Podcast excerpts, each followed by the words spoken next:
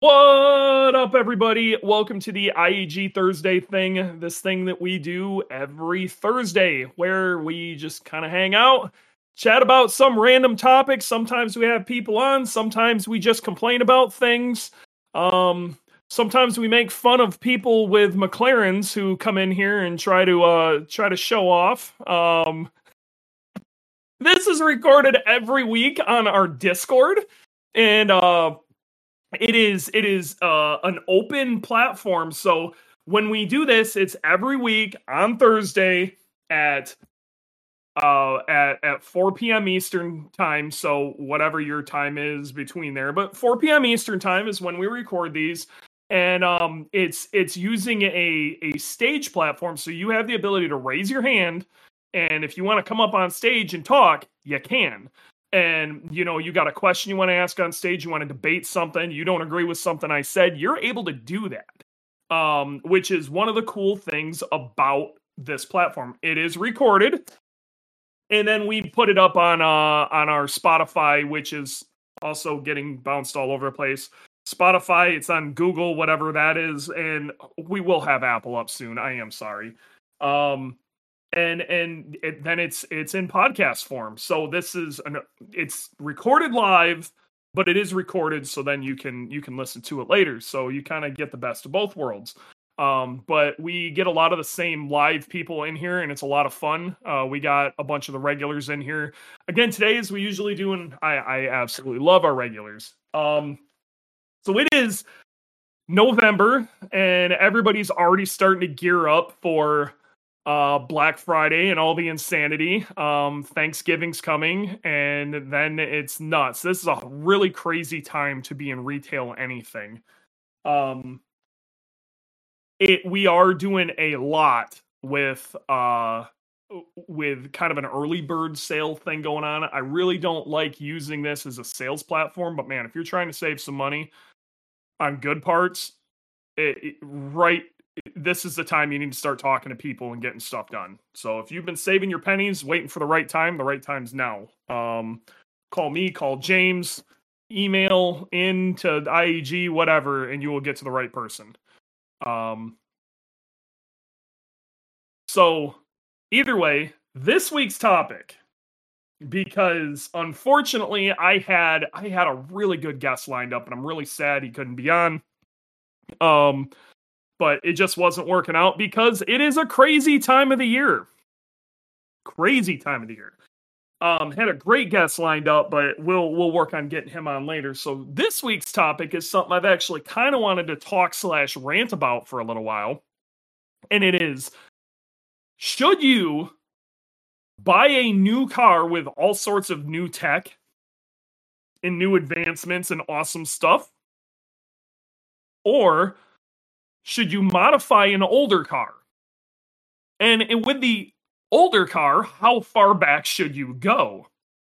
So there is a uh, it, it some of this is going to depend on um your personal preferences and what you want out of things. Um and it'll it'll that will really determine how far back you'd want to go or if you'd want to buy a new one altogether. Um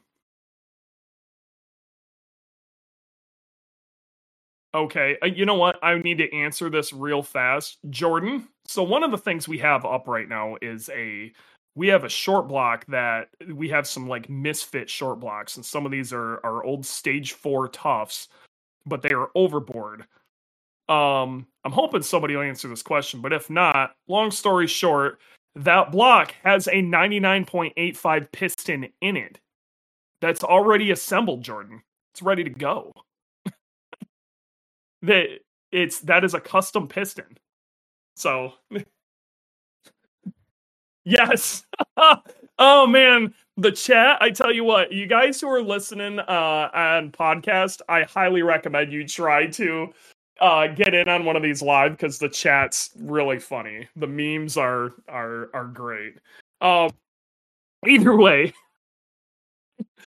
oh, that's too funny. Uh so either way, now we're going back. Um, we're the the topic is mod an old car, you know, versus buy a new car. And there's advantages and disadvantages to both. Um, and it really depends one on what you're doing with the car, uh, and two what your goals are for the car in the long term. So, um, and if you own the car already or not, what is your car worth if you were to try to trade it in or get rid of it? Things of that nature. So, um, I've I've lived on both sides of this debate. Uh, I personally race what would be considered an old car. I mean, at this point, I have classic tags on it. yes, Beth. um, I uh, I I race a car that I I put classic tags on. Um, you know, the 1995 Subaru Impreza L, known as Boogeyman. The thing is old and busted. Um, but there is some advantages to old and busted. Um, now that car is a full out race car. Okay. Um, and with a full out race car, you're a lot more willing, if you're doing full out race car stuff, um, to do full out race car things with your old car. Um, I have absolutely no problems with poking holes with a drill, hitting it with a hammer, cutting things, um, slapping things on it that may not be the most aesthetically pleasing, but I know it will help the car go faster. These are all things that with an older car, you're really not worried about. But there's some other advantages too. Um, most of the time, most of the time, older cars are just lighter. Uh, they didn't have to make a lot of provisions, especially in the 90s, the 80s, things like that, for things like, you know, pedestrian crash standards. So that that's one of the biggest reasons in the like 2010s or so, the fronts of vehicles got so much larger. A lot of it had to do with pedestrian crash standards. Um, so the frontal area of these vehicles got massive. There's no way you could build a uh, an older, let's say FDRX7 or a Supra or even to a, a, certain degree some like Corvettes and things of that nature. A lot of them you can't do them anymore because of frontal pedestrian crash standards. They're worried you're going to they they want you to run into somebody and then bounce off and go forward instead of rolling over the top or going under, which I don't know. I, if I got ran into, I think I'd want to roll over the top, but I don't know. Somebody smarter than me has has uh, determined that is the correct way to do this. Um, but also your y- your bumpers have changed, um, airbag sensors, um, crumple zones for for impacts, how cars are are you know even just structural rigidity is has changed. Now, it doesn't mean all of this stuff is bad. One of the things I just brought up was structural rigidity. As you get newer and newer in the chassis, the structural rigidity of newer vehicles compared to something in like the 90s, let's take my GC for example, it's not even comparable. If you take a VA or the new VB and compare it to my old GC, I I drive a freaking noodle compared to these vehicles. Okay, and that matters when you're trying to tune suspension. Um, it matters in handling. It matters in what the inside of that car sounds like. It matters when you close the door and how it, it has a nice, confident thunk versus you know it sound like a creaky pile of turd. Um you know there's it there's there are advantages to new vehicles. Um and then there's you it, it really depends on the vehicle and what you're trying to do too. Again there's some of this stuff is is you know for somebody like me who who's really into race cars or just the driving experience or whatever I don't care if I have a backup camera. I'm I grew up in a time where you had to look backwards, you know. I really don't care if uh you know, I I have Apple CarPlay. Um I don't need five USB ports, you know. Um honestly, interior quality means a little less to me than uh like just the the actual feel and and everything being in the correct spot. But um you can really tell when you hop like i hop into our 22 wrx and drove that around a little bit.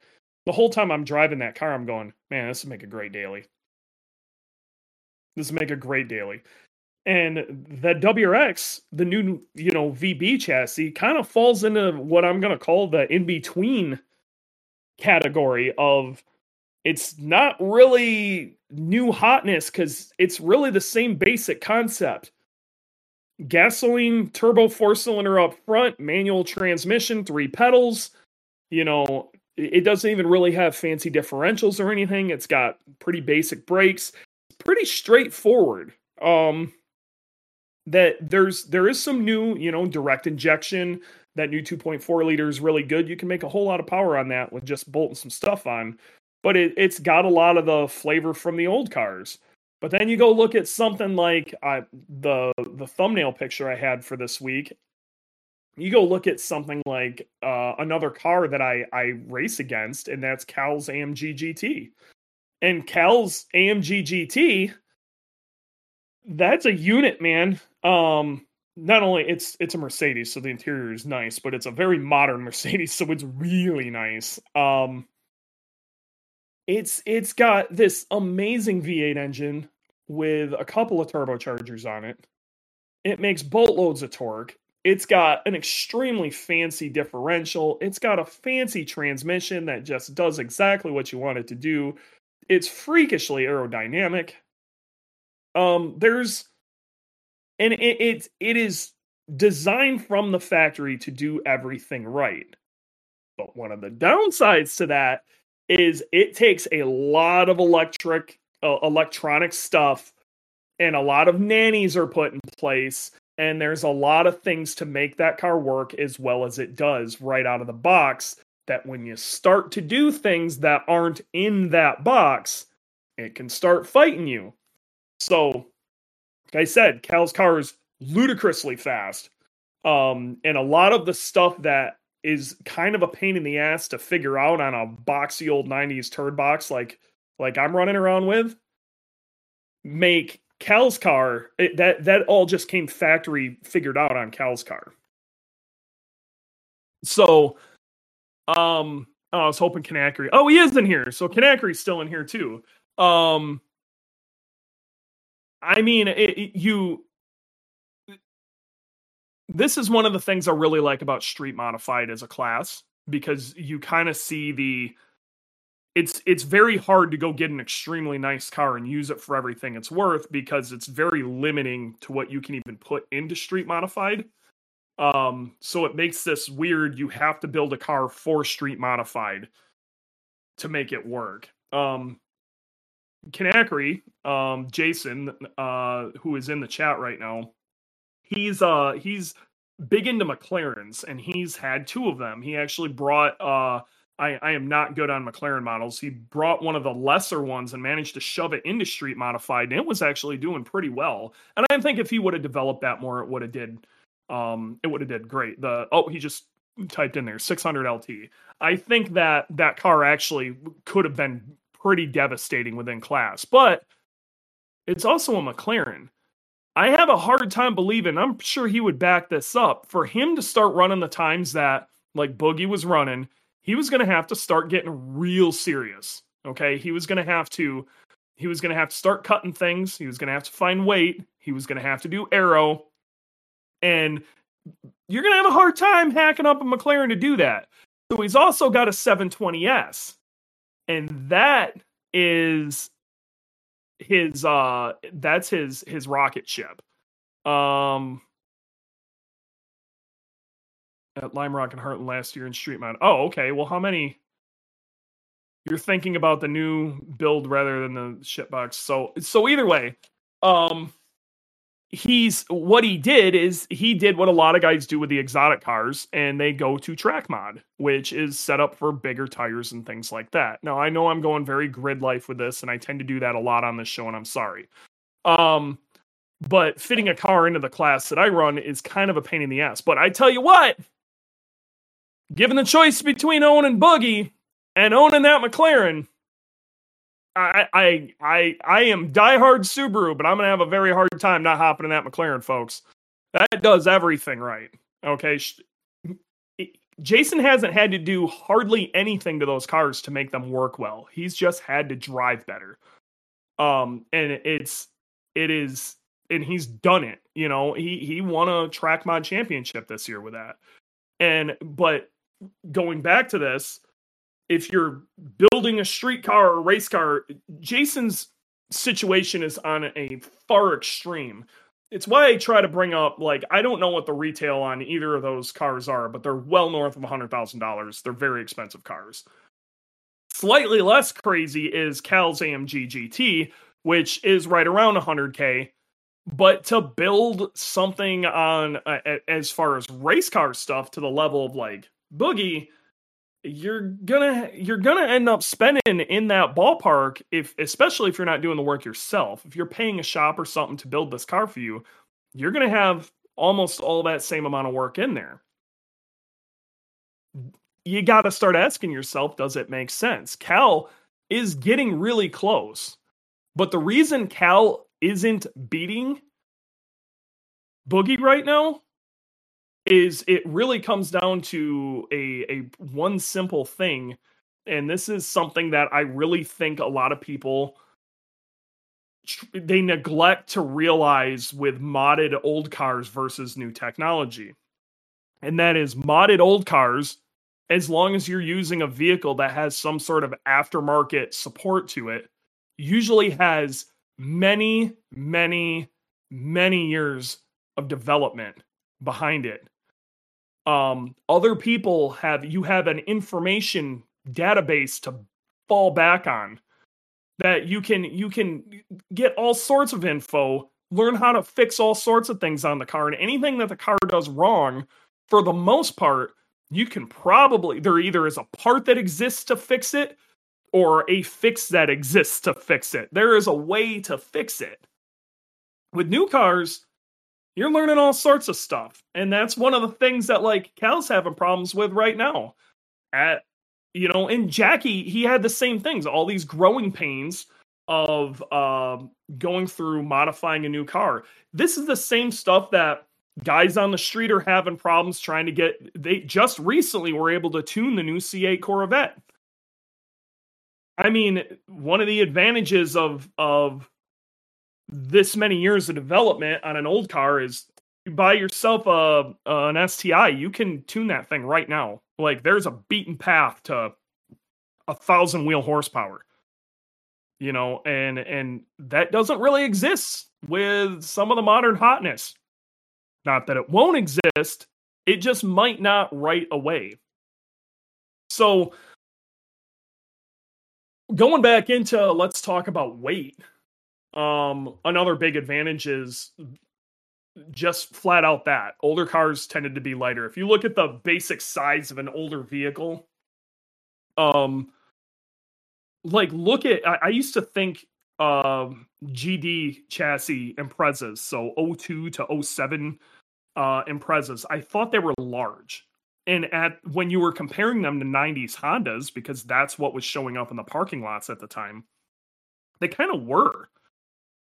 But if you park a a bug eye next to like a, a newer Civic Type R now, it looks tiny. It is straight up a compact car now. Um, it's it's really wild when you start looking at things like that. Um, going back, well, Kanakry, there you go, 440k and 298k for the 600 LT. Lots of money into that. Okay, so Lots of money into that. Um Yeah, Dylan.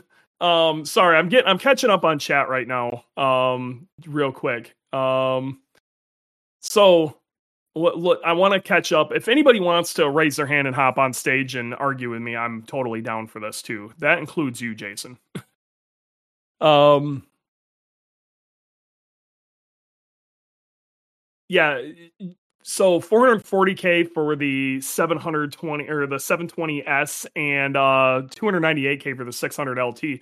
Man, that actually is kind of a bargain if you think about how much the 600 LT is going to the 400 uh the the 720s and how much faster you went. That's uh and again, Boogie's got its it, one person down here put, and I didn't see where oh it was Beth. Boogie has personality though, and it does. And I'll I I want to there's there's that's another thing about modifying a car, especially an older car, and not being afraid to hack the shit out of it. Is that car is going to have its own personality, but I mean it. It ain't a McLaren. it just ain't. and no amount of money into Boogie's gonna make it a McLaren. Okay. Um Josh, I'm over 100k and mine can't get it off the jack stands. That's that tends to happen with a lot of these big builds. Um, and you got to watch out. It's a very slippery slope. I'll be the first one to tell you. But when it's done, Josh, you're going to have McLaren like performance. Um, you know, but you're you're going to have I, Josh or sorry, uh, Jason Kanakry with the McLaren can't even even go out and say that well, you're not going to have McLaren like reliability because he's had his own issues too.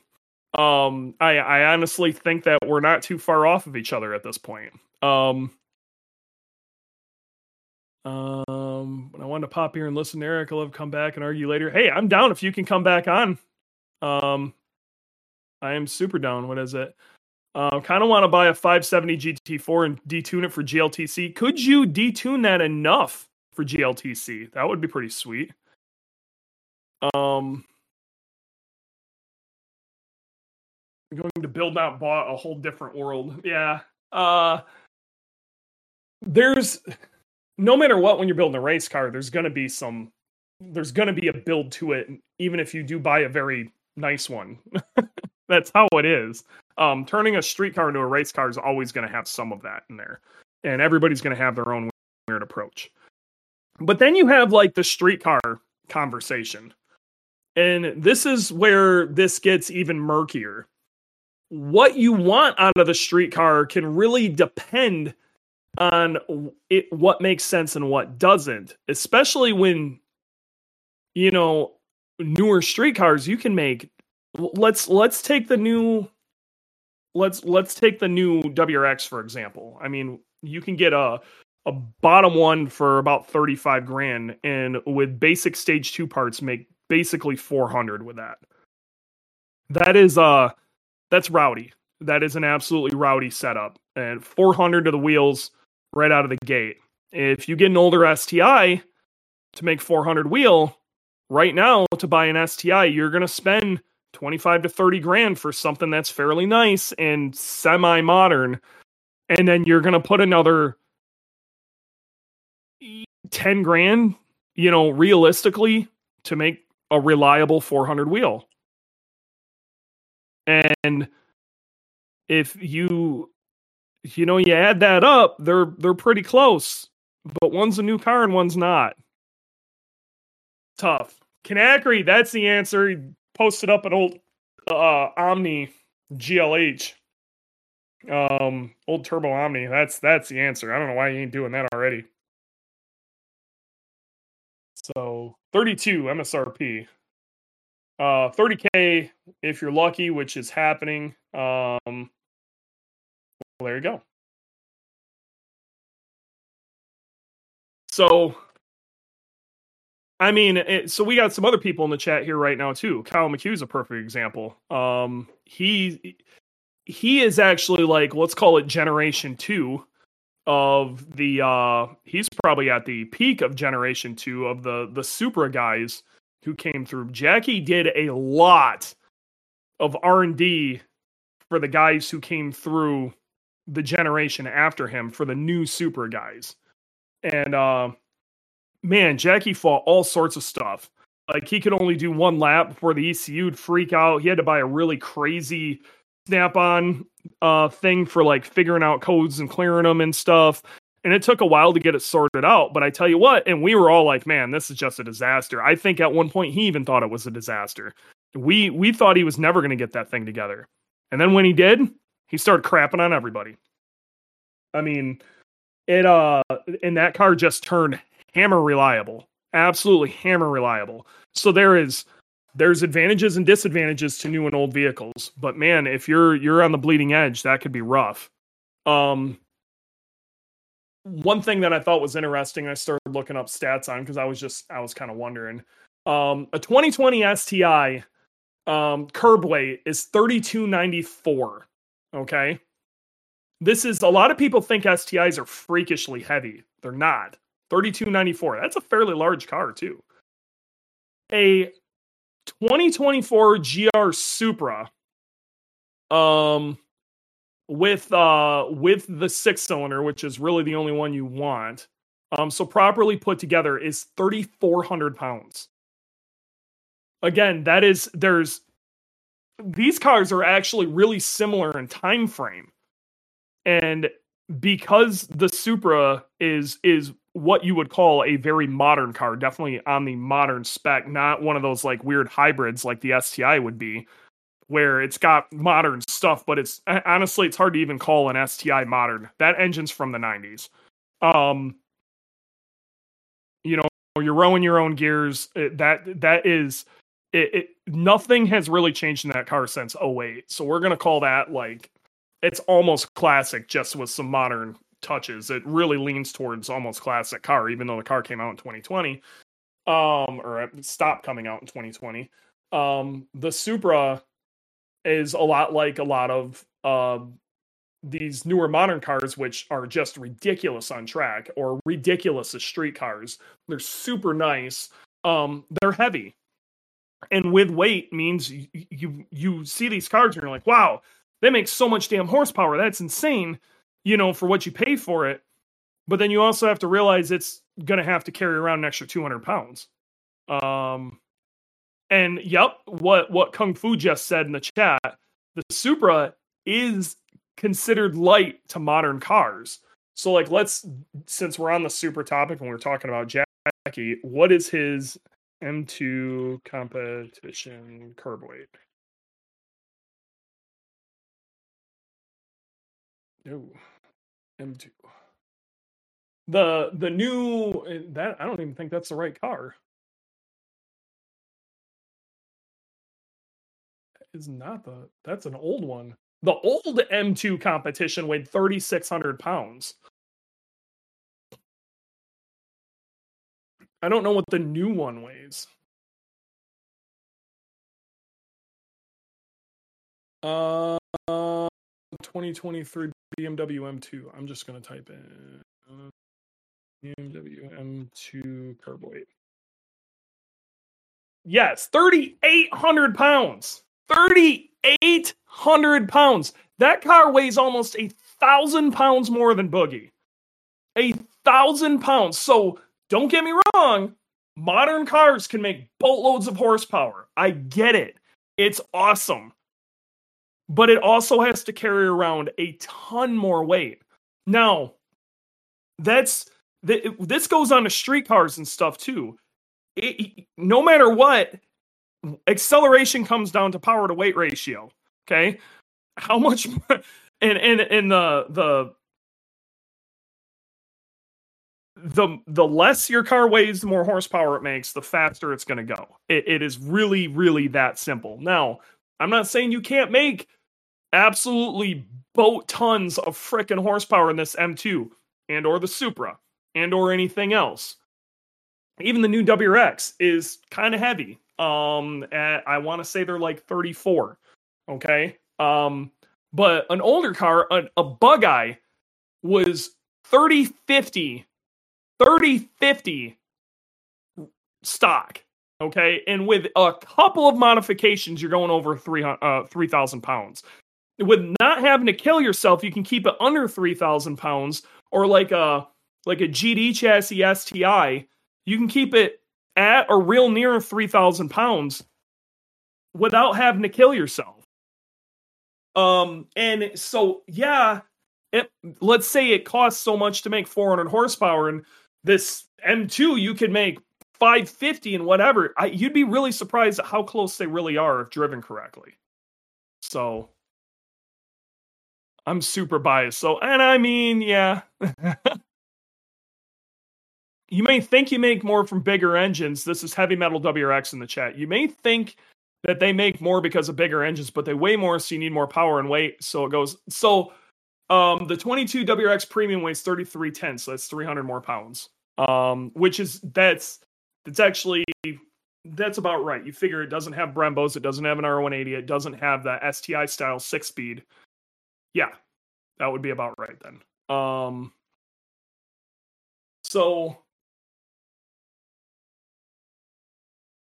it's just a lot of these new vehicles they seem you you they you look at the specs and you're like this is incredible but they have to do all these insane things.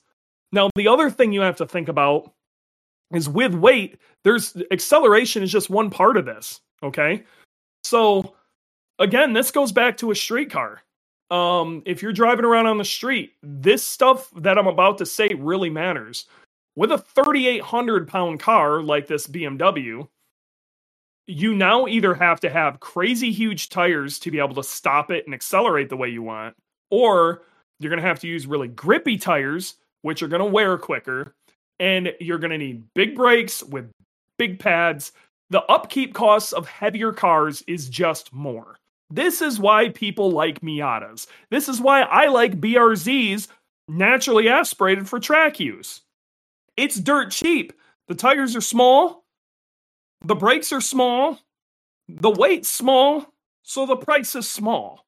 You can just get tons of laps, have a great time. I'm having a good time on the street. I'm not shredding tires. I'm not shedding brakes. I'm getting decent gas mileage, though. Modern cars, I bet you this BMW still gets 25, 30 miles a gallon, something like that. Um, when your car is lighter, your engine has to work less gas mileage comes into play too. Uh, gas mileage like heavy metal WRX, it's definitely a play there. Newer cars with direct injection, um, small displacement with turbochargers, things like that, they can do a lot for you. But there's something to be said about an older car that weighs practically nothing. Uh, a CR8, uh, a CRX HF from like 89 or something like that. Those things can be driven to like 70 miles to the gallon. That was way before the Prius was even a twinkle in Toyota's eye. Okay. And those things could get crazy good gas mileage on poo gas. Um, you didn't need to plug it in anything, it just worked. Um, so there there's that happy medium there. You really have to ask yourself, what do I want out of this car? Um, and and what would make me happy if it's if it's driving for an experience and not to impress anybody, um, I'm I'm willing to believe you'd be happier in an older car. Um, mod what you have, or if you're thinking about a project, instead of maybe looking at a new BMW, maybe go, why don't I pick up an old STI and play with that? Pick up an old bug eye. Let's pick up a GC. Hell, there's even a thought into picking up uh, an older BRZ and just getting wild with it. Um, what do we got? Don't forget, look at the Civic Si pre turbos. They almost always got 37. Yep. And, and that's one of the things, you know, yes, it's a very Subaru biased show. Um, but we're gonna wander into Honda land here because a bunch of us were Honda guys. I loved that about Hondas. I love that Honda carved out this niche of high horsepower, high performance four cylinders that were NA. I loved it and it was it was something I always really respected. It made the cars a ton of fun. You know, they were a riot to drive. That VTEC changeover was a it was just great. And a, a lot of things made them have to change from that. Um but I I wish I wish they would have stuck with that formula. I really do. I wish instead of them trying to make bigger cars, which is unfortunately the route they went, so they needed more torque to move people around I wish they would have really leaned into let's keep these things light. I wish they would have taken the uh what was it, the CRV? Not the CRV. Um what was that little gopher looking car that looked like a CRX? What the heck was that thing? Not the CRX, the one that was kind of recently. Um, what was that car called? It's gonna kill me. Um, maybe it was a hybrid one. Um, man, that's gonna bug me. I can't figure out what that was. But eh, I I wish Honda would have put uh, K series in that and just sold it as a CRX. I think it would have been great. I think people would have bought the crap out of it. It was a little two door front wheel drive. You know, it, it weighed quite a bit more than a CRX did back in the day, but it was about as light as you could make a modern car and still pass all the crash standards. I think it would have sold great. You know, um, that's that's where my brain's at. I, I don't know. Um, you guys let me know if I'm I'm totally off base here, but that's kind of where I'm at. Yeah, like it, a Honda Fit, but not a Honda Fit. I don't remember what the hell CRZ. That's exactly what I'm talking about, and then called it the CRX. Yeah, the CRZ. If they would have put a K20 in that, would have been great. Um, it it would have sold like crazy. They wouldn't have been able to keep it on the lot. And then uh, Honda through Acura totally missed the mark on the Integra. Had no idea what made the Integra fun. And I just I I I really think that com- I think a lot of companies are really lost on why these cars were popular when they were popular and why they are having issues speaking to the current demographic. Because all the cars are huge and none of them are cheap fun. And this is why the BRZ is a riot but it's it's the only one. It's it's and you know you're going to have a very hard time that's it's really the only car in the market like that and then people are going to go well why doesn't it sell like hotcakes well because it's the only one um that's that's an old Audi. I, I dig it. Um, you know the old adage: horsepower sells car. Regular people don't understand anything else or want to know. And you're right. You are right. And it, it was like that back in the day, and it is it is like that today. Horsepower sells cars, and horsepower is cheap these days. Horsepower is very cheap these days. I, I wish we'd get something like I think something that's missing in the world is a TV show like Top Gear again. Integra Type R equals peak.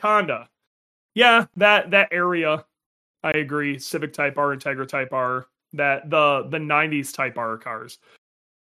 Yeah, a good Top Gear. I agree. I think something because people don't read magazines anymore car and drivers, you know, zero to 60 times used to sell cars like crazy. Like people could look past horsepower if their zero to 60 time was nuts. And if you looked at a lot of um, cars during that time period, in fact, almost all cars during that, that, be, that test became so important that manufacturers were actually changing the gear ratios of cars so there was only one shift you know, you had first one shift to second to make 60 miles an hour, even if the car was slower that way. That's one of the things I really appreciated about Subaru, and one of the reasons I bought a Subaru is you had to shift twice to get the sec or to get to 60, and it hurt the zero to 60, but the car actually performed better due to it. Um, there's a lot of good YouTube content out there that kind of gets in the realm of what the old Top Gear stuff did, but it is it is really not the same. But either way, I mean, I could rant about this for hours. If it, we're driving, um, you you could pick up a new WRX. You can pick up a lot of these newer cars I feel like some of them have lost their soul. Okay. Um, there's very few cars out there that manage to maintain some of that. But I think a lot of these cars have really lost their soul. And uh, they might perform way better. Um, but they they there there is a certain degree of engagement that you're you're missing, especially the more disconnected you feel with what's going on on the outside. Um, you know, electric power steering has got a lot to do with that. These new cars have tons of sound deadening. A lot of them are piping in sound from the engine um, or fake engine noises. You're you're very disconnected, and now so many of them are not coming with manuals that you as a driver are getting taken out of the experience too. And now you're starting to run into electric cars are are making a, a big play. And I think we're we're I'm actually kind of worried about like the the kids going through high school, they're gonna still have options. But man, I don't eh, my four year old, I I don't know what's gonna be a cool car to him, if there's even such thing as a cool car to him.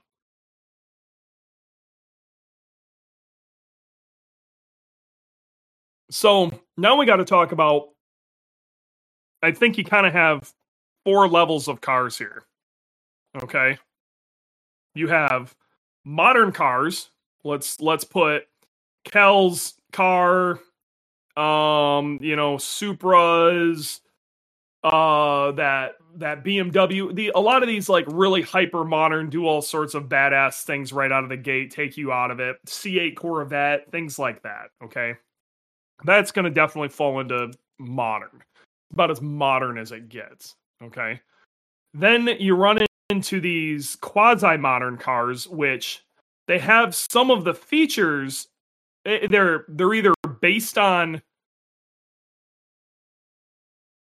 they have a lot of the modern technology um but they they're kind of this weird bridge okay um they're this weird bridge. So let's say uh the new Z, okay? The new Z is a good example. It's got uh, uh one of the newer twin turbo uh Nissan six cylinders, but it's basically a, a 370Z with that engine in it and a and a reskin. That's really what the car is. And and it's it's pretty straightforward and simple what that car is. Um you could probably put C8 vets in here, or sorry, C6 vet or C7 vets in here. Um, you could put, um, I would say that the the lowest example of this on that scale would be the new WRX. Okay, the new WRX would fall into that because it's still using the same basic stuff, but it's got a newer direct injection engine, but you are still rowing your gears. Um, it's got some of the old, some of the new. The interiors are still, you know, they're they're quite a bit nicer. You have that like infotainment stuff in the center. There's a lot going on. Okay. Then you take one more step back. This is where I'm going to put all STIs. Okay. This is going to be, um, I don't know, more, um, modern classic. I guess I don't know what you would put this in. Um, this is going to be pretty much all STIs the the older the STI you go, the more towards just straight up classic car this goes. The newer the STI you go, the more this starts turning into uh, one of those quasi modern cars. Um, long story short, the STI engine is from the 90s. Okay. Um, but if you get one of the later model STIs, you still have nice audio. The interior's nice. Like the gauges still feel pretty new um, but you're still dealing with like a strut suspension, um, you know, port injection, basic stuff. Like it, it, the stuff that worked on the old cars works on the new cars, but you also have a lot of the nice stuff. Uh, but with a lot of the nice stuff comes a lot of the nice problems, like the car is heavier. Um, you might run into some cooling issues. It's physically kind of large. Uh, so that's when you start I think we're gonna actually have to make a a full one more thing back here. Now you're gonna have to run into um, what unfortunately is starting to make me feel aged. Um, and it, we're gonna have to straight up call a classic car. um, or a uh, older generation, old tech. Maybe old tech is a good good term for this. This is where you're going to stick your GCs. You probably put your bug eyes in here. Okay, old tech cars. Um, I'd say 90s Hondas would fall into this. Um, and then you have a, a few cars that kind of bounce in between this. Let's say a C6 Vet would be in between these two. Um, you have uh, you know, 350Zs. Um, you'd probably put a lot of your twin turbo cars um, from the 90s in here. This is going to be 90s and 2000s S cars. Um, I would also say early BRZs actually fall into this. They feel like 90s cars. They're super basic. That's one of the appeals to them. Um, but they do have some modern issues. So they are direct injection. They do have electronic power steering. You know what? We're just going to throw that into that quasi modern thing. Um, so, or actually, what was that? Modern classic. And now we're going, I don't know. But either way, so then you you run into the, that time frame. Um, the problem with these cars is they're miss they have a lot of the old car problems. Most of them are running pretty standard suspension designs, like on a GC or a GD. It's all struts. Um, tire fitment might not be the greatest. Um, these cars' chassis are getting old. The interiors are kind of crap. The advantages to this is you don't, you're going to be more in tune with the car, the the car, your driving experience this is when the, the kind of the height of driver experience and technology helping the driver experience versus technology almost taking the driver out of it. Um, right in this area is where you would get. It, it, unfortunately, these cars are getting older, and they're they're going to take some work to keep up with these modern cars. Um, and it, it's going to take a good amount of work um, and they're going to take more maintenance and in some cases parts are even getting harder to find. Um, so it, it, it can it can be rough. These are cars that are going to take work and some extra love and some understanding. Um, but they're they're rewarding um, and the advantage is you kind of have we're going to go into i don't know ancient ultra classic, I don't know what you want to call it, but stuff before this time, um, you start running into issues with getting a lot of the things that weren't just the the nice thing about your 90s classic cars is they still had things like ABS. A lot of them had power windows. You know, um you still had they they weren't afraid to use a turbocharger um chassis design actually was okay. It wasn't great. It wasn't like it was in the 2000s, but it was better. Um when you go prior to the 90s, that's when stuff starts getting real rough. This is Subarus or anything, but it's just almost in general. You the chances you have an ABS real low. All right. The amount of work it's going to take to make that thing modern fast, real low. Um, it's going to cost, it's going to cost, it's going to be a lot of effort. So here's the next thing I want to say is, well, Dewey, you have this old shit box. How come you're keeping up with all these people? Or, you know, some of the fastest drag Subarus are from the 90s and 2000s. You know, there's all sorts of these cars are fast, whatever. Now, if you have a level of expertise, there is an aftermarket solution to almost everything. Okay? So you could take an old 90s shitbox and you can make it perform with just about anything on the planet. But the there's instead of the factory having figured that stuff out, you need to figure it out. And there is a fix for almost anything. Let's be real. Subaru ABS, especially old Subaru ABS, is total shit. There's aftermarket ABS out there though.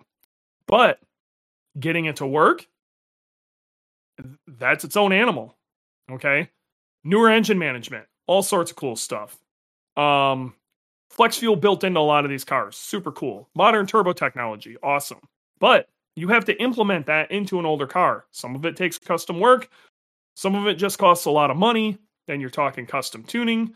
And then, so the further you go into the aftermarket, the less of a chance you're going to be able to do things like pass emissions. so, um, there's there's a balance to be had here, but there there's a way to accomplish almost anything with an older car, um, versus a newer car, but it's going to take a level of expertise, and there's it's going to take a a, a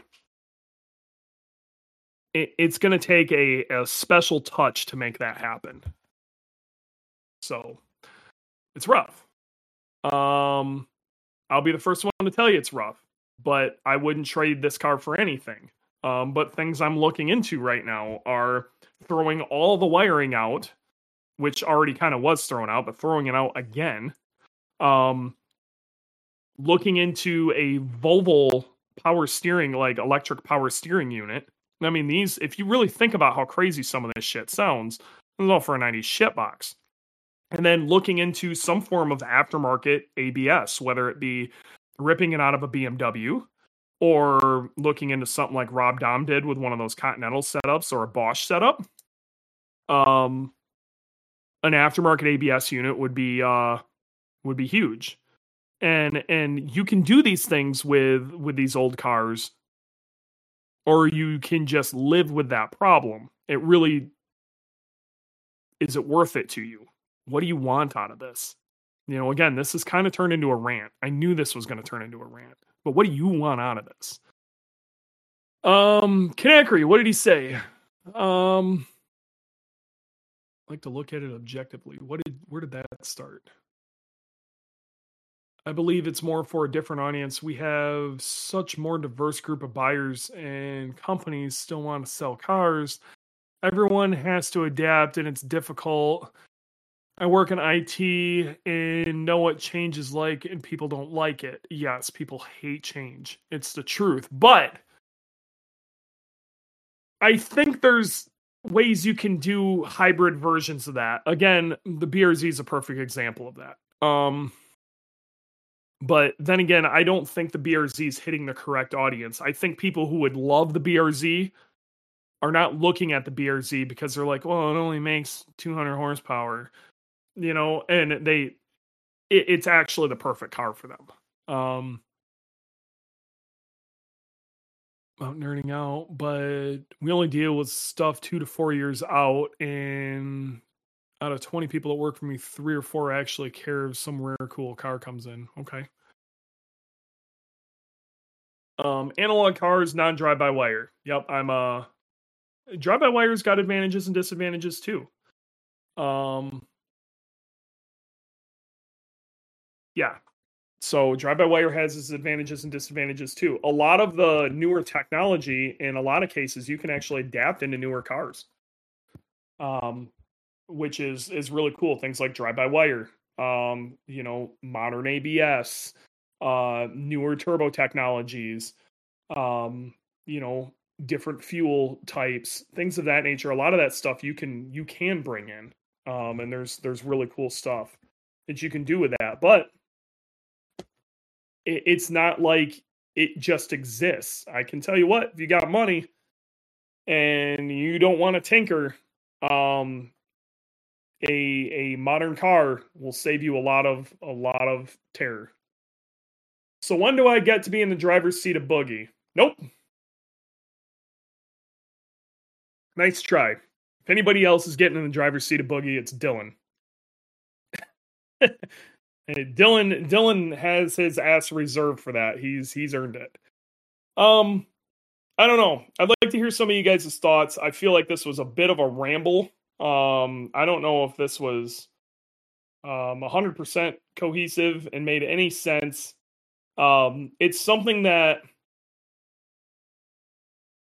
I I think people really need to assess and decide what they want out of their cars though. And I, I this is this is one of those come to Jesus talks that you kind of have to have with yourself um, before you dive into this. I truly believe that it is more rewarding to build something fast than buy something fast.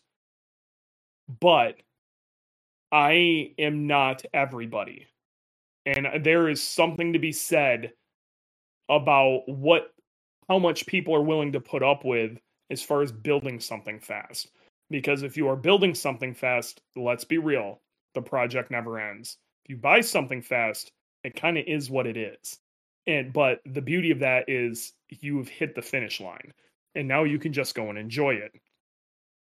Um Kanakry, invite to speak. Done. Hello, champ. How are you?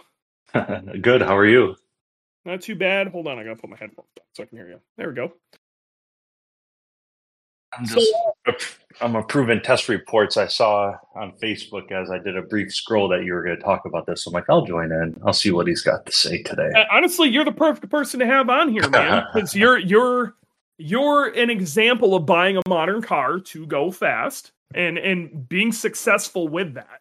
You know, and, and the ups and downsides of it because not that like you didn't run some decent times in your street mod car and yep. I think you could have got there. I really do, but you know, you you I think you have the correct car for track mod.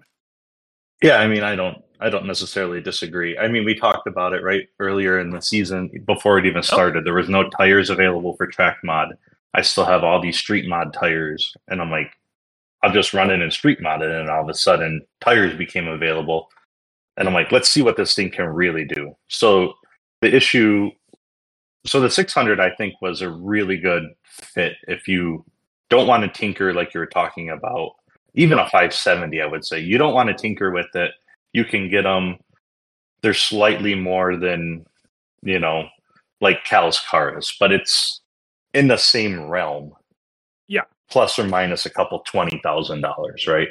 Yeah, um, which if you're talking about hundred thousand dollars hundred ten thousand dollars you know something like that an extra twenty thousand dollars in that situation isn't much different, yeah. which is crazy because if you you talk to a Subaru owner about an extra twenty thousand dollars, they vomit. it is, oh, but when you're talking a hundred thousand dollar car, an extra twenty thousand percentage wise really isn't that much.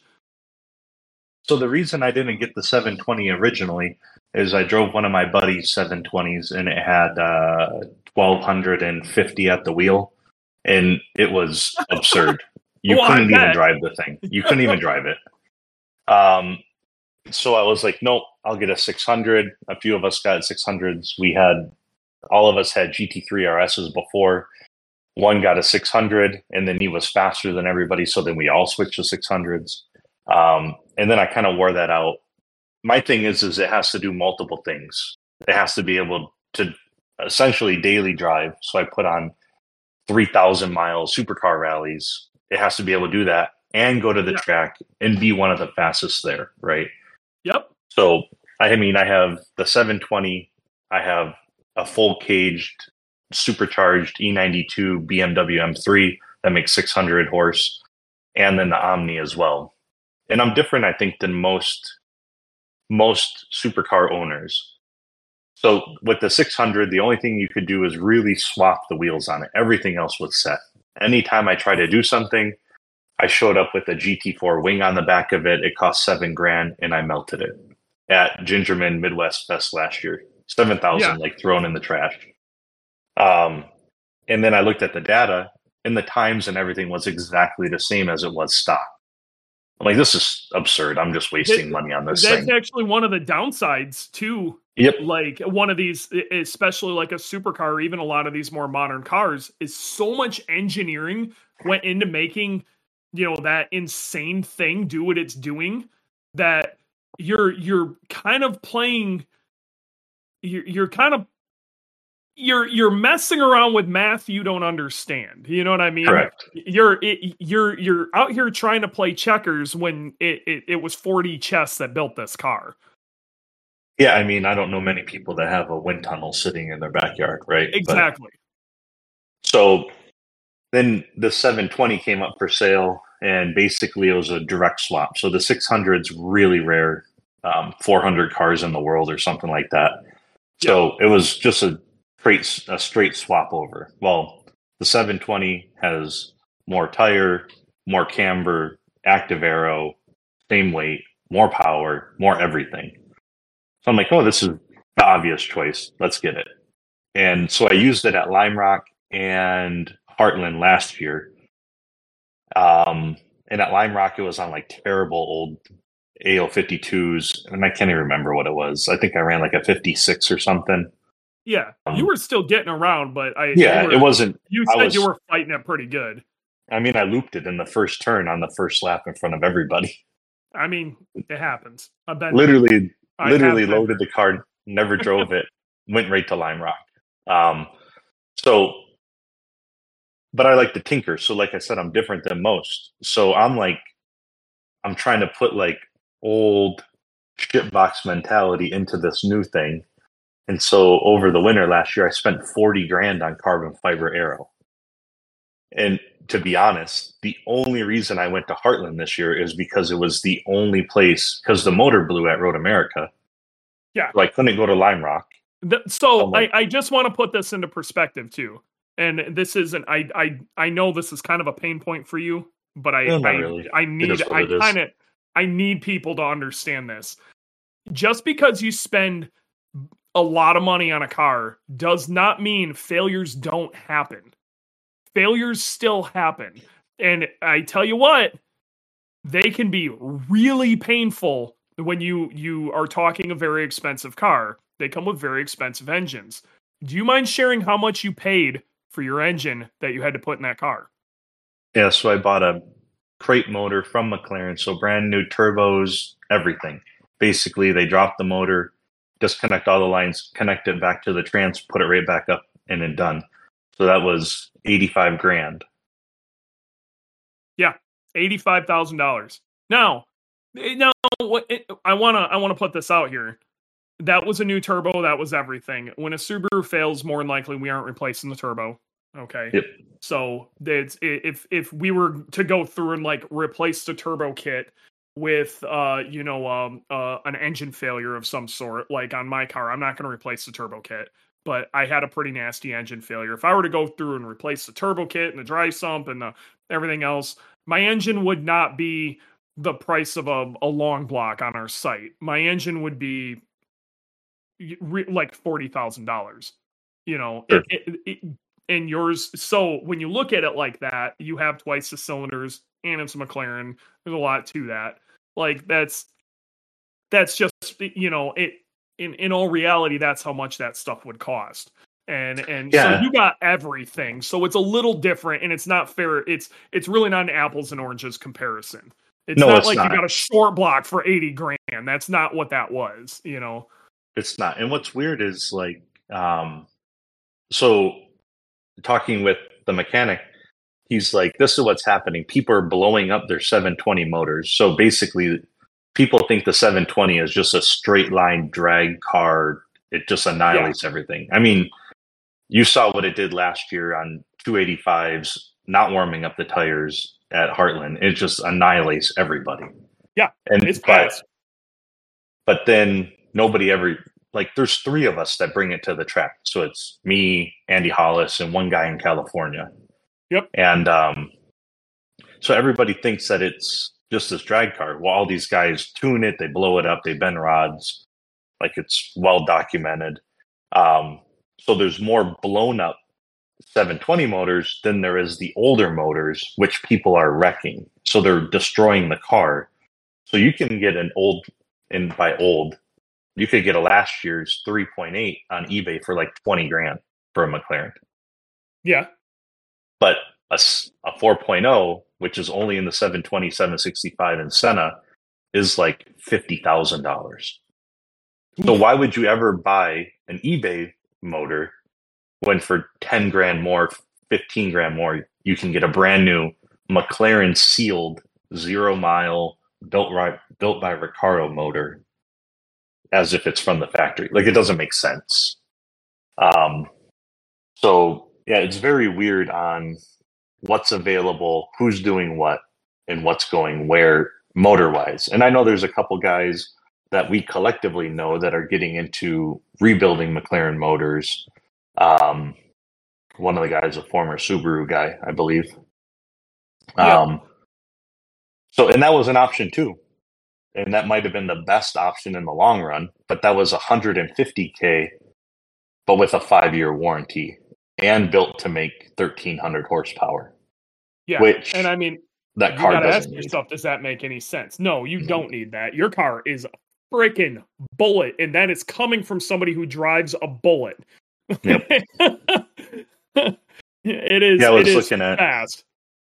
I was looking at the speed up over Alpha. I don't know what you were doing. I don't know if we ever compared, but I didn't hit the brakes into Alpha until I was all the way up over the hill and it was doing 162. I I think I was in the 150s there, which is Yeah. moving. Don't get me wrong, and but I had to hit the brakes quite a bit earlier too. I don't have the tire to slow it down. I don't have anywhere near the modern ABS you do. And you're also a class higher than me, so I would expect you to be going a little quicker. Yeah, which is weird. So I kept looking at the data last year versus this year. I was only four tenths faster. But last year I was on brand new RE71 RSs, and this year I was on really old supercar 3Rs. So maybe about the same. Maybe.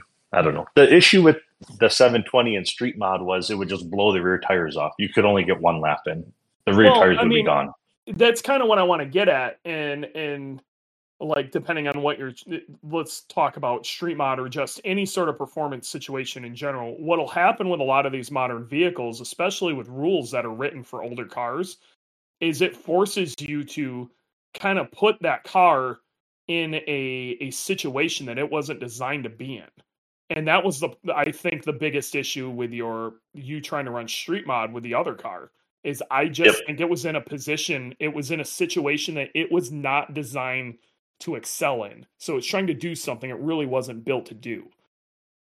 And that's Agreed. not And I it- also- it- that's that's kind of like my whole thing about um you know the the topic today was some of these modern cars are getting put in situ especially with with rule sets the way they are a lot of these modern cars run into problems like that especially if they need to run crazy wide tires or whatever i don't think like there's rumors that like jackie is going to bring that m4 into street modified and I, I get nothing against Jackie, who has done amazing things and have proven mm-hmm. me wrong many times before. But that car is still 3,800 pounds. His will be And- lighter, I'm sure. And he's he's. I don't think a 285 is going No. to work on that. No, and I I fully agree. I also I mean I think that thing's 305, 325 from the factory. Something like So- that. Yeah. Yeah, so now you're shaving four centimeters of width off the back tires, right? Which probably Mm-hmm. isn't that big of a deal, but the front's huge. It's a front engine car. Yeah. All the a lot of the weight is up there, so the front's going to be the big factor. I mean, in my E92, when I run my squared 305 setup and I drop down to a 285, it's almost two seconds slower at Gingerman. And that isn't that crazy? It's You know, and that's wild. So this is what happens when you modern cars are built a particular way with a whole lot of math, okay? And they do amazing things when they're in the situation that they're supposed to be in. But because you're taking something insane and almost trying to detune it to do something that you want it to do, it actually puts it a lot further out than people think. Where when you take something older and then essentially modify it up, it's easier to fit in whatever shape box you need to put it in. Yep. So And I don't know if I don't know if Cal would be more. I think Cal not- is also kind of putting himself it's in into a a weird thing. too. Yeah. I think I think one of the problems Cal's going to run into, and I think a lot of modern cars run into, even Jackie was having issues with taking steps like this, is you you're going to take a, a modern nice car and you have to be willing to hack it up. And i don't Yeah, yeah. think they're going to be willing to take the steps that are needed in that car to do what needs to be done you know? And i think you run into that a lot with modern vehicles where they have nice sound deadening and you know they've got a nice radio that's connected to all sorts of shit and are you really willing to, you know, strap a splitter on it, poke a bunch of holes in places and hack your bumpers up and, sure. you know, gut this and throw that out and like then what was the purpose in that vehicle anyway? And then at one point, you're going to get down to a, a, just this is a raw car, okay? Yep. Now you've got to go which chassis made more sense, the one that started really light or the one that started really heavy? Because in the end, we're probably about the same. Sure. No, so, I fully agree. I mean, the McLaren, you know, there's a reason I chose that car. I mean, it it weighs essentially nothing by modern standards with you know probably the sleekest design you could have and it's absolute rocket ship i mean it's it's the i've driven tons of supercars borderline hypercars i've driven and it is the rawest the rawest of all of these like you drive a modern ferrari it's nothing like a mclaren a mclaren yeah. is so drastically different than any of them um, it's just so raw. There's no there's no LSD in the back. It's doing all of this weird torque management with the brake uh, with the rear brakes.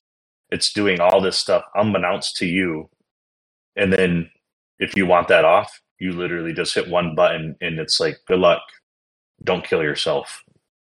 We're all counting I mean, on you. One of the one of the problems with that though is you you could totally like you changing wheel tire setups, you adding a wing, things like that yep. could totally screw the math up on what's going on there. Oh yeah.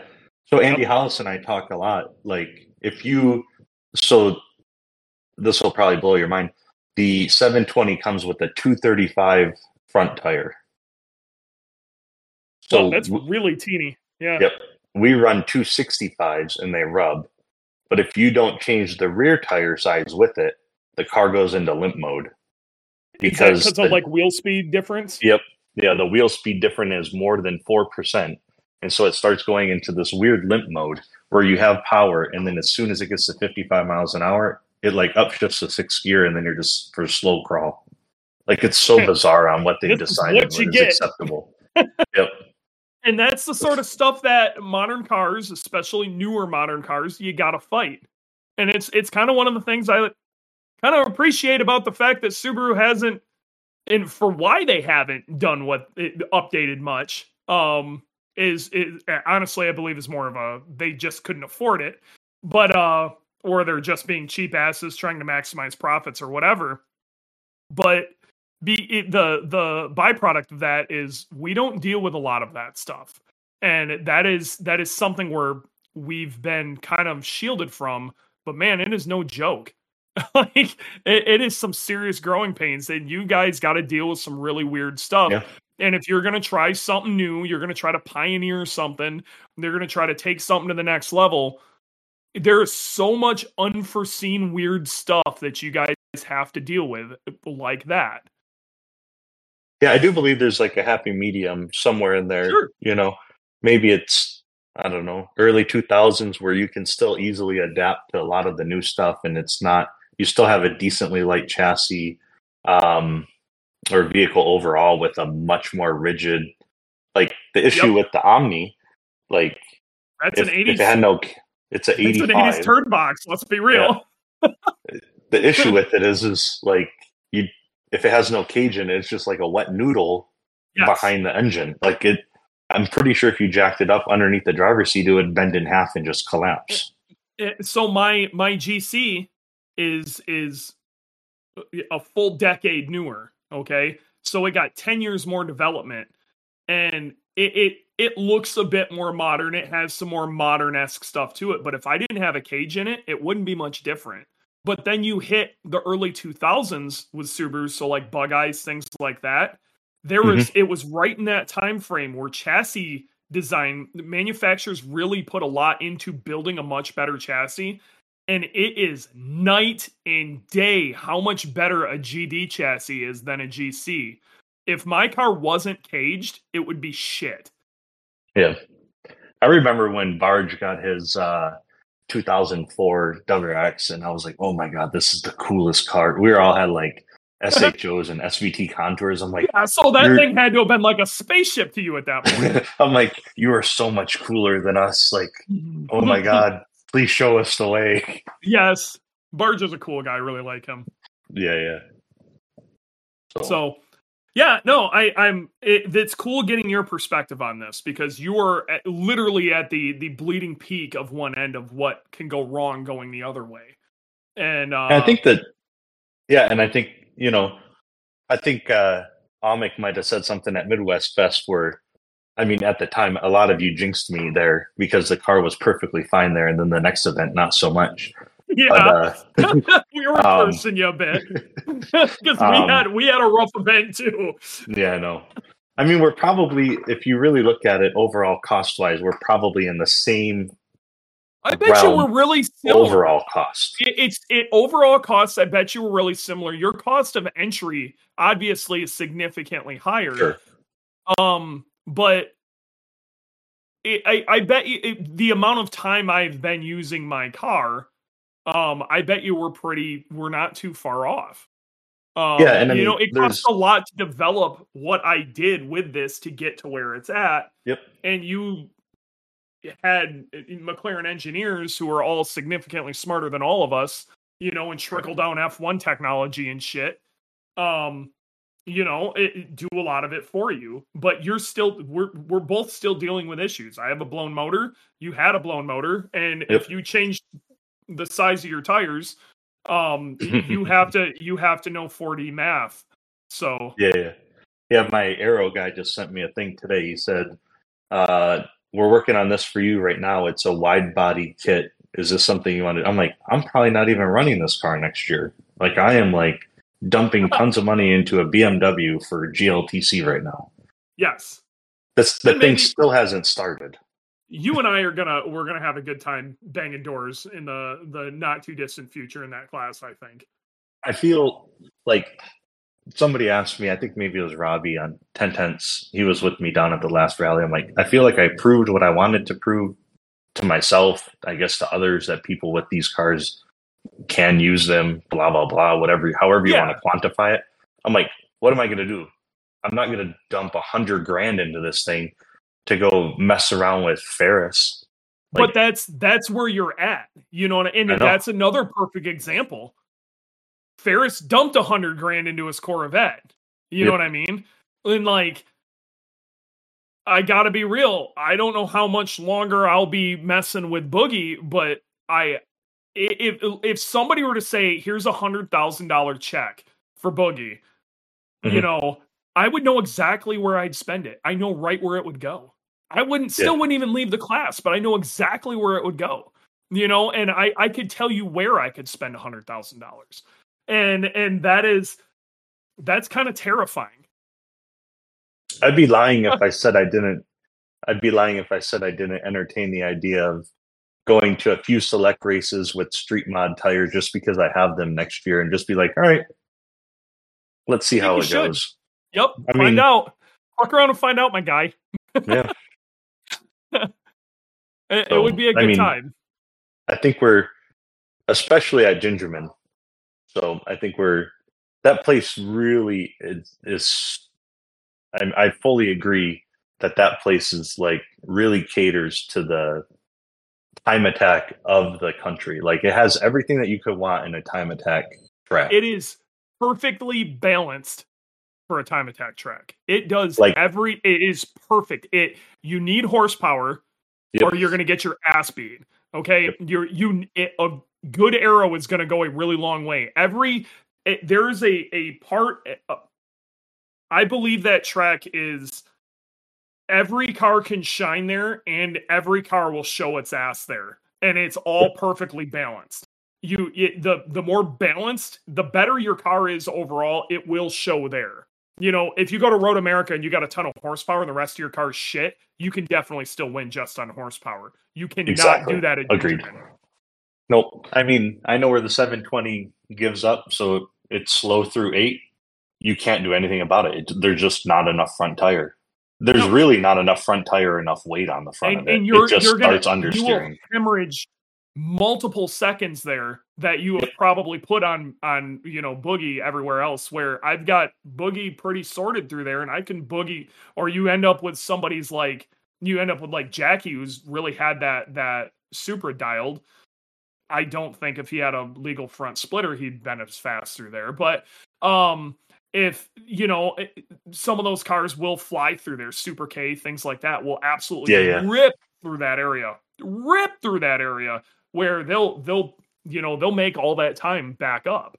You know, Yep. and yeah, and then like the McLaren going up into 11, I think by the time I hit the brakes, I'm doing 164 yep, into 11. Like it's 20 miles an hour faster than some of these guys, you know? yes. Thankfully, it's not 20 faster mile an hour eight. faster than me. so, yeah, So it's good. it, I mean, it i just think it this was this was a, a kind of a rant i've wanted to have for a while. And I, I i'm super stoked to have you on here and kind of um go back and forth with this because this is one of those things this has turned into a significantly longer podcast than i had hoped it would be. But um this this is one of those comparisons. There's uh, positives and negatives both ways. Okay? And and there is a belief by some that you can just you you could literally go buy a modern car you like do a flash tune to it and throw some good tires and mop the floor. And and you have proven that that's not how that works and there's a lot more to the situation. And then there's another group of people who think you can take an old shit box throw 50 grand at it and beat anything on the planet and that's also not true um and there there's a lot more to that and a whole level of expertise that people just really don't take. There's there's so much development that has to happen in both directions but both ways are valid. It's really just what do you want out of it? Um Yep. but this is I, I get hit with this a lot man. Subarus are old junk but they're you know we we can still hang with it you know and and this is why i i, I really love these cars um because we can we can hang we've proven that we can hang so yeah, and I think I think one of the other things, there's two other things I think that are probably don't come to the forefront of people's minds is one, how much are you? I mean, this is an inherently a dangerous sport. I mean, knock on Yep. wood, we It is. both had we both had fire issues this year. We both yeah came across relatively unaffected, except for you know financially from this. we're thing. going looney tunes fast both of us Yep, exactly. So, but then those are nothing in the grand scheme of things. If something really went wrong, I'm risking a three hundred thousand dollar car that I don't put track insurance on because Yep. it's three thousand dollars a day to put insurance on it, and Yep. then they don't even kick in until there's forty five grand of damage. yes So it's like pointless. Like, let's be realistic. Like, and, and then I i'm on the complete opposite spectrum of that. Yep. If I put track insurance on my car, it, let's say I put a hundred thousand dollars track insurance on my car. they're gonna fight you that- the whole time. there I will I will fight it for years to get a quarter of what I have into this car You'll never it. get it on because they're Yep. gonna they're gonna look at it and they're gonna go that's a 95 Impreza no matter which way we Yep. look at it. They're going to be like, what kind of So- scam is this guy pulling? On both sides of this, we are going to lose out in track insurance. Yep. So there's something to be said about buying a frickin' Corvette. And then the other thing is, for sure, no, I totally agree. And don't do anything to it. Just do the yeah, Edo just thing. buy a do Corvette, nothing to it. put some tires on it, drive the damn car. Yep. And then there's always a thing is what works for you as a driver, right? Maybe you're a better driver of front wheel drive cars or all wheel drive cars or rear. I had a GT3 RS. I mean, I was quick. I don't feel like I was the fastest GT3 RS driver in the country by any sense No. of the imagination, right?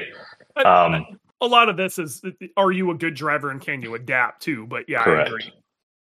So I think a lot of I think a lot of times people put a lot of they they purchase a car and start building a car based on their perceived attachment to it that they want to have attachment to, right? Like Yep. Bringing Barge back in. Do you really think uh, a Forester XT is the ideal choice to build a street mod car? Probably not. No, God no, it's damn, not is that the- thing it's not- cool? It is cool as shit. He's got so much. Oh my god! Yeah, I'm gonna be salivating over so much of that car. It is the wrong car For sure, Anything performance oriented, it's wrong. but it's badass. It's so cool. So badass. This is a guy. It, uh, I, let's put this into perspective. This is a guy who who races a McLaren and then a dude who just won a street mod championship in a GC talking about a Forester that, ooh, let's be real, if it ever gets a podium, it's going to be amazing. And we're both going, that shit is cool. I mean, so I this entire conversation that we have had this entire time, none of it means shit. We both want the Forester. yeah, basically, what do I got to do to buy this thing? I remember he had a black one that he bought off one of our other buddies, and I'm like, oh, Jesus, I should just buy this as a daily. And then in my brain, I'm like, it's going to end up exactly like his thing because there's no way I'm going to let him outperform me in a Forester when I have a Yes. Forester. I'm like, nope, I don't need this. I don't need this in my life. That's But- too funny. It's gonna be sick, and uh, like I, I, I wish him the best of luck with that. Honestly, I almost want to have him on the show and talk about what possesses a psychopath to You go should. this hard on something that, let's be real, the chances of you, it, it- like, if he ever ekes a podium out, we're gonna lose our shit. Like, we're carrying him to the podium for third. Okay, if he if he if he gets a podium or is even in the running and I'm not there, I'm gonna have to private jet it just to be there. Dude, we're spraying champagne. We're losing our shit. Like, even if I win that event, we're we're going Yeah. hard for his third place. Okay, that's all that matters. We're we're hanging pirate flags. We're doing the whole thing. Okay, Yep. Well, it'll be so sick. All right, man. I gotta end this Alrighty. Thing. awesome I am super, super stoked to have you on. Maybe I'll have you on again. We can chat about something like this again. But I, I'm I'm happy you jumped on and chatted with us. Again, this is a very Yeah. super oriented podcast, but it's cool to hear the other side of this in a That's cool. completely different perspective, and I, I I appreciate it, man. Yeah, thanks for chatting, and I will uh, see you, Mr. Street Mod Champion, at the podium. Yes, you too, uh, Mr. Track Mod Champion. Let's uh let's go get our trophies and run around PRI like a bunch of idiots. It's gonna be great. Exactly. All right, I'll talk to you soon. See ya, bud. Bye.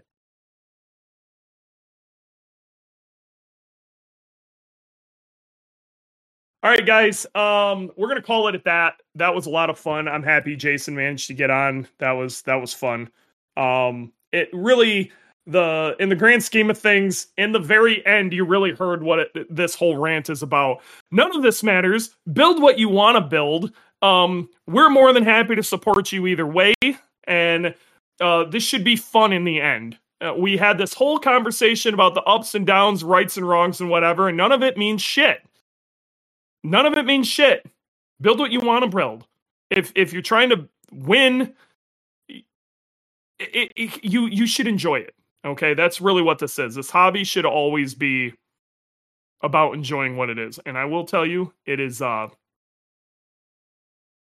It's it's always it, if you build it, it, winning with a shit box is always uh sweeter. it just is. Let me tell you.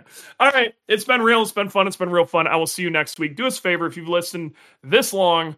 In the end, please share the podcast. Share the podcast. It really does. Even if it's just my post on Facebook, share it. It goes a long way. I'll have this thing up live here soon, but that Spotify link, um, get it around, get it to people. Let's get this in more hands. Let's keep having fun, and uh, we'll see you next week. See you guys.